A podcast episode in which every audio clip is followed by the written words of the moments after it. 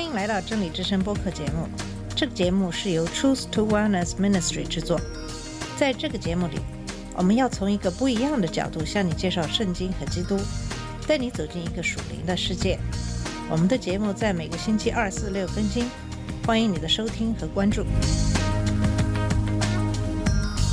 all the colors of the rainbow. 你好，我是马军。今天我们会继续上一期的话题：神为什么让苦难发生？在上期的节目里，我们读了一个圣经中浪子的比喻，就是一个人的儿子要求父亲把自己应得的家产分给他，然后他就收拾自己的财富去了远方。浪荡完所有的财富以后，想到跟父亲在一起的好时光，决定回到父亲的家里，就是去做一个雇工，也比在外面挨饿强很多。他回家以后，父亲却非常欢喜，拿最好的袍子给他穿上，把肥羊犊宰了，大家可以一起欢庆儿子的归来。父亲非但没有责备儿子，因为他的行为而生气，反而欢呼庆祝失而复活的儿子归来。这个儿子其实就是我们。当我们背弃神的时候，就像这个儿子一样离开了父亲。当我们在神的庇护下，神对我们的一切负责，他会保护我们。当我们决定离开他的时候，神对我们的行为后者就不负任何责任。即使他深知我们会有什么样的结果，他也不会干涉，因为这是我们自己的选择。可是，在我们选择重新回到主的怀抱，我们会有怎样的保护呢？下面我们可以看看诗篇第九十一章的经文：住在至高者的隐秘处，必在全能者的荫庇下安居。我要对耶和华说：“你是我们的避难所，我的保障。”你是我的神，我所依靠的，他必救你脱离捕鸟人的罗网，脱离致命的瘟疫。他必用自己的羽毛遮盖你，你要投靠在他的翅膀底下。他的信实像盾牌，像尖垒。你不必害怕黑夜的惊恐，或是白日的飞剑，也不必害怕黑暗中流行的瘟疫，或是在正午把人毁灭的病毒。虽有千人扑倒在你左边，万人扑倒在你右边。但灾害必不临到你。不过你要亲眼看见，看见恶人遭报。你既然把耶和华当作自己的避难所，把至高者当作自己的居所，祸患必不临到你，灾害并不临近你的帐篷，因为他为了你会吩咐自己的使者，在你所行的一切路上保护你。他们必用手托住你，免得你的脚碰到石头。你必践踏狮子和灰蛇，你必践踏少壮狮子和大蛇。耶和华说：“因为他恋慕我，我必搭救他；因为他认识我的名，我必保护他。他求告我，我必应允。他在患难中，我必与他同在；我必拯救他，使他得荣耀；我必使他得长寿，又向他显明我的救恩。”每次当我读到这篇经文的时候，忍不住都想赞美我们的主，知道吗？这是他对你的承诺。如果你恋慕他，他必保护你在一切的患难中得完全。在这节经文中特别提到的是瘟疫和毒病，不管这是在黑暗中流行的瘟疫，还是在正午的毒病，他必保护你。不管千人万人在你面前倒下，你不必要害怕，灾难并不临近你。在新冠蔓延的这个特殊时刻，请你记住这篇经文。在你害怕的时候，你可以读读这篇经文，你就可以感受到神的存在，神对你的庇护。有的人可能有这样的想法，就是我是相信主的，既然这样。主一定会保护我，那么我也就不需要非常在意了，也不需要戴口罩，也不需要保持社交距离等等。反正神会保护我，不会让我染到病毒。如果你是存在这样的侥幸心理，其实你就根本没有恋慕神，你根本就没有在神的庇护之下。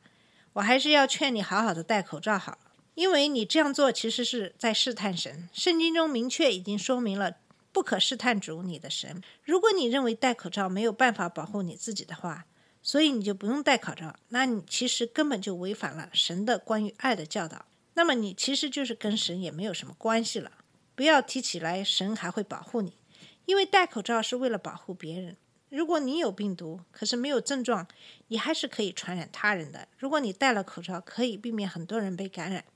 正是因为我没有办法知道谁携带病毒，谁没有携带病毒，这就要求我们所有人一起戴口罩，这样才可以有效的制止病毒的传播。如果你认为这是你的自由，你不能够因为别人牺牲你自己的自由，那么我要告诉你，世界上根本就没有百分之百的你的自由。必须要在不干涉、妨碍别人的权利的前提下的自由。如果在深夜里你在自己的家里开派对，大声的放音乐，那么你在家可以放纵自己的自由，已经妨碍了你的邻居深夜可以安静睡觉的自由。我们生活在这个社会中，这就决定了我们的行为上互动的相互影响。在必要的时候，我们必须要牺牲一定的自由，以便能使我们大家一起享受更大的自由。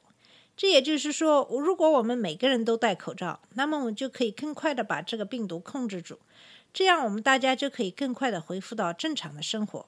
正如圣经中提摩太后书第一章第七节所说的：“因为神所赐给我们的不是胆怯的灵，而是有能力、仁爱、自律的灵。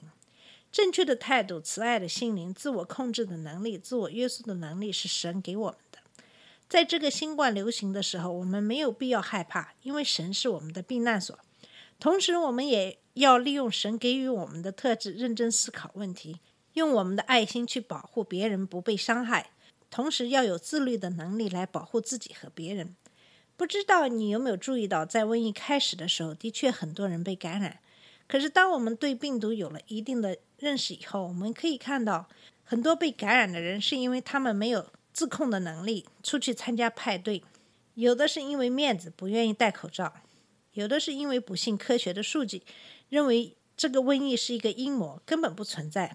比如俄亥俄州的退伍军人，三十七岁，拒绝戴口罩。他曾经在脸书上说：“我不认同戴口罩，我从来也没有信过这些过度的宣传。”也过来了。他在被确诊后的第三天，就是国庆节七月四号，死于新冠感染。他没有任何的基础疾病，是什么造成了这个结局？是他的态度。另外一个在加州的托马斯在脸书上说，他后悔自己参加户外的派对，搞得他染上新冠肺炎。他在脸书上说，这不是笑话。如果你必须要出去，请戴口罩，保持社交距离。一天以后，他死于新冠肺炎。这样的事例还有很多。我想，我们虽然有神的庇护，并不表示我们可以粗心大意，不去注意我们的行为。而是我们要利用神给我们的爱心、能力和自律能力，帮助自己和周围的人平安度过这个苦难和危机。在今天的节目最后，我们还要提一下那个浪子的比喻的后半部分，就是这个父亲有两个儿子，一个儿子出去了，然后失而复活；那么还有一个儿子没有出去，一直待在家里，一直在父亲的庇护之下。这个其实就是指那些做得很好的基督徒，从来没有背弃神，一直在神的荫庇之下。循规蹈矩，当然，这样的基督徒就不会遇到什么苦难。可是，当他看到父亲的另一个儿子失而复得，父亲为他大办派对，欢庆他的回归，这个大儿子是怎样表示的呢？他非常的生气，不愿意进去。父亲就出来劝他。他对父亲说：“我服侍你这么多年，从来没有违背过你的命。你并没有给我一只山羊羔，叫我和朋友一同快乐。”但你这个儿子和娼妓吞并了你的产业，他一来，你倒为他宰了肥牛犊。父亲对他说：“儿啊，你常和我同在，我一切所有的都是你的。只是你这个弟兄说死而复活，失而又得的，所以我们理当欢喜快乐。”这个大儿子的态度是不是跟我们在以前所讲的葡萄园的比喻有所相似呢？在这个大儿子看来，我做的那么好，都没有得到像小儿子一样的待遇。可是他是罪人，却得了比我还大的赏赐，这真的很不公平啊！这其实就是我们人所用的公平理论来衡量我们所受的待遇是不是公平。可是神是公义的，神的公平原则与我们的公平原则是不一样的。在神看来，神的恩典是白白给的礼物，是我们不配得的。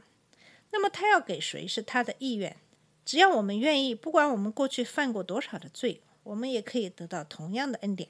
这不在于你的行为，不在于你做的多好，而在于你的内心的悔改、内心的改变。如果你决定悔改，神同样会欢迎你回到天父的家里。同样，一个失而复活、死而复得的儿子，在神看来都是非常值得庆贺的事情。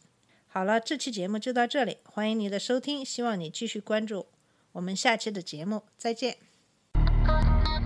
这里是真理之声播客节目。真理之声是 Truth to Wellness Ministry 旗下的一个节目，由 Truth to Wellness Ministry 制作和播出。如果你有什么想跟我们分享，请给我们发电子邮件，我们的邮箱地址是 truth to wellness at gmail dot com。你也可以直接去我们的网站 www dot truth to wellness .com 浏览更多的信息。下次节目再见。